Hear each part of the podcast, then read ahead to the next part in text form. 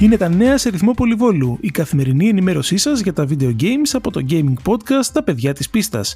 Στα μικρόφωνα ο Τίμος Κουρεμένος και ο Πέτρος Κυπουρόπουλος από την Αγγλία. Η Microsoft φέρεται να εξετάζει την προσφορά δωρεάν multiplayer για τους free-to-play τίτλους που διατίθενται στο Xbox, όπως το Call of Duty Warzone.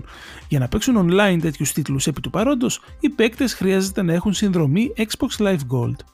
Φήμε στέλνουν το νέο μοντέλο του Nintendo Switch να χρησιμοποιεί την αρχιτεκτονική Ada Lovelace της Nvidia. Εφόσον επιβεβαιωθούν, τότε η καινούργια εκδοχή της κονσόλας θα είναι σημαντικά ισχυρότερη από αυτές που κυκλοφορούν στην αγορά. Πώς θα σας φαινόταν ο συνδυασμός ενός Diablo Clone με το Magic the Gathering, αν κάτι σας έκανε κλικ ακούγοντας τα παραπάνω, τότε δείτε πάρα αυτά το Magic Legends της Cryptic Studios, η ανοιχτή beta του οποίου ξεκίνησε ήδη στα PC.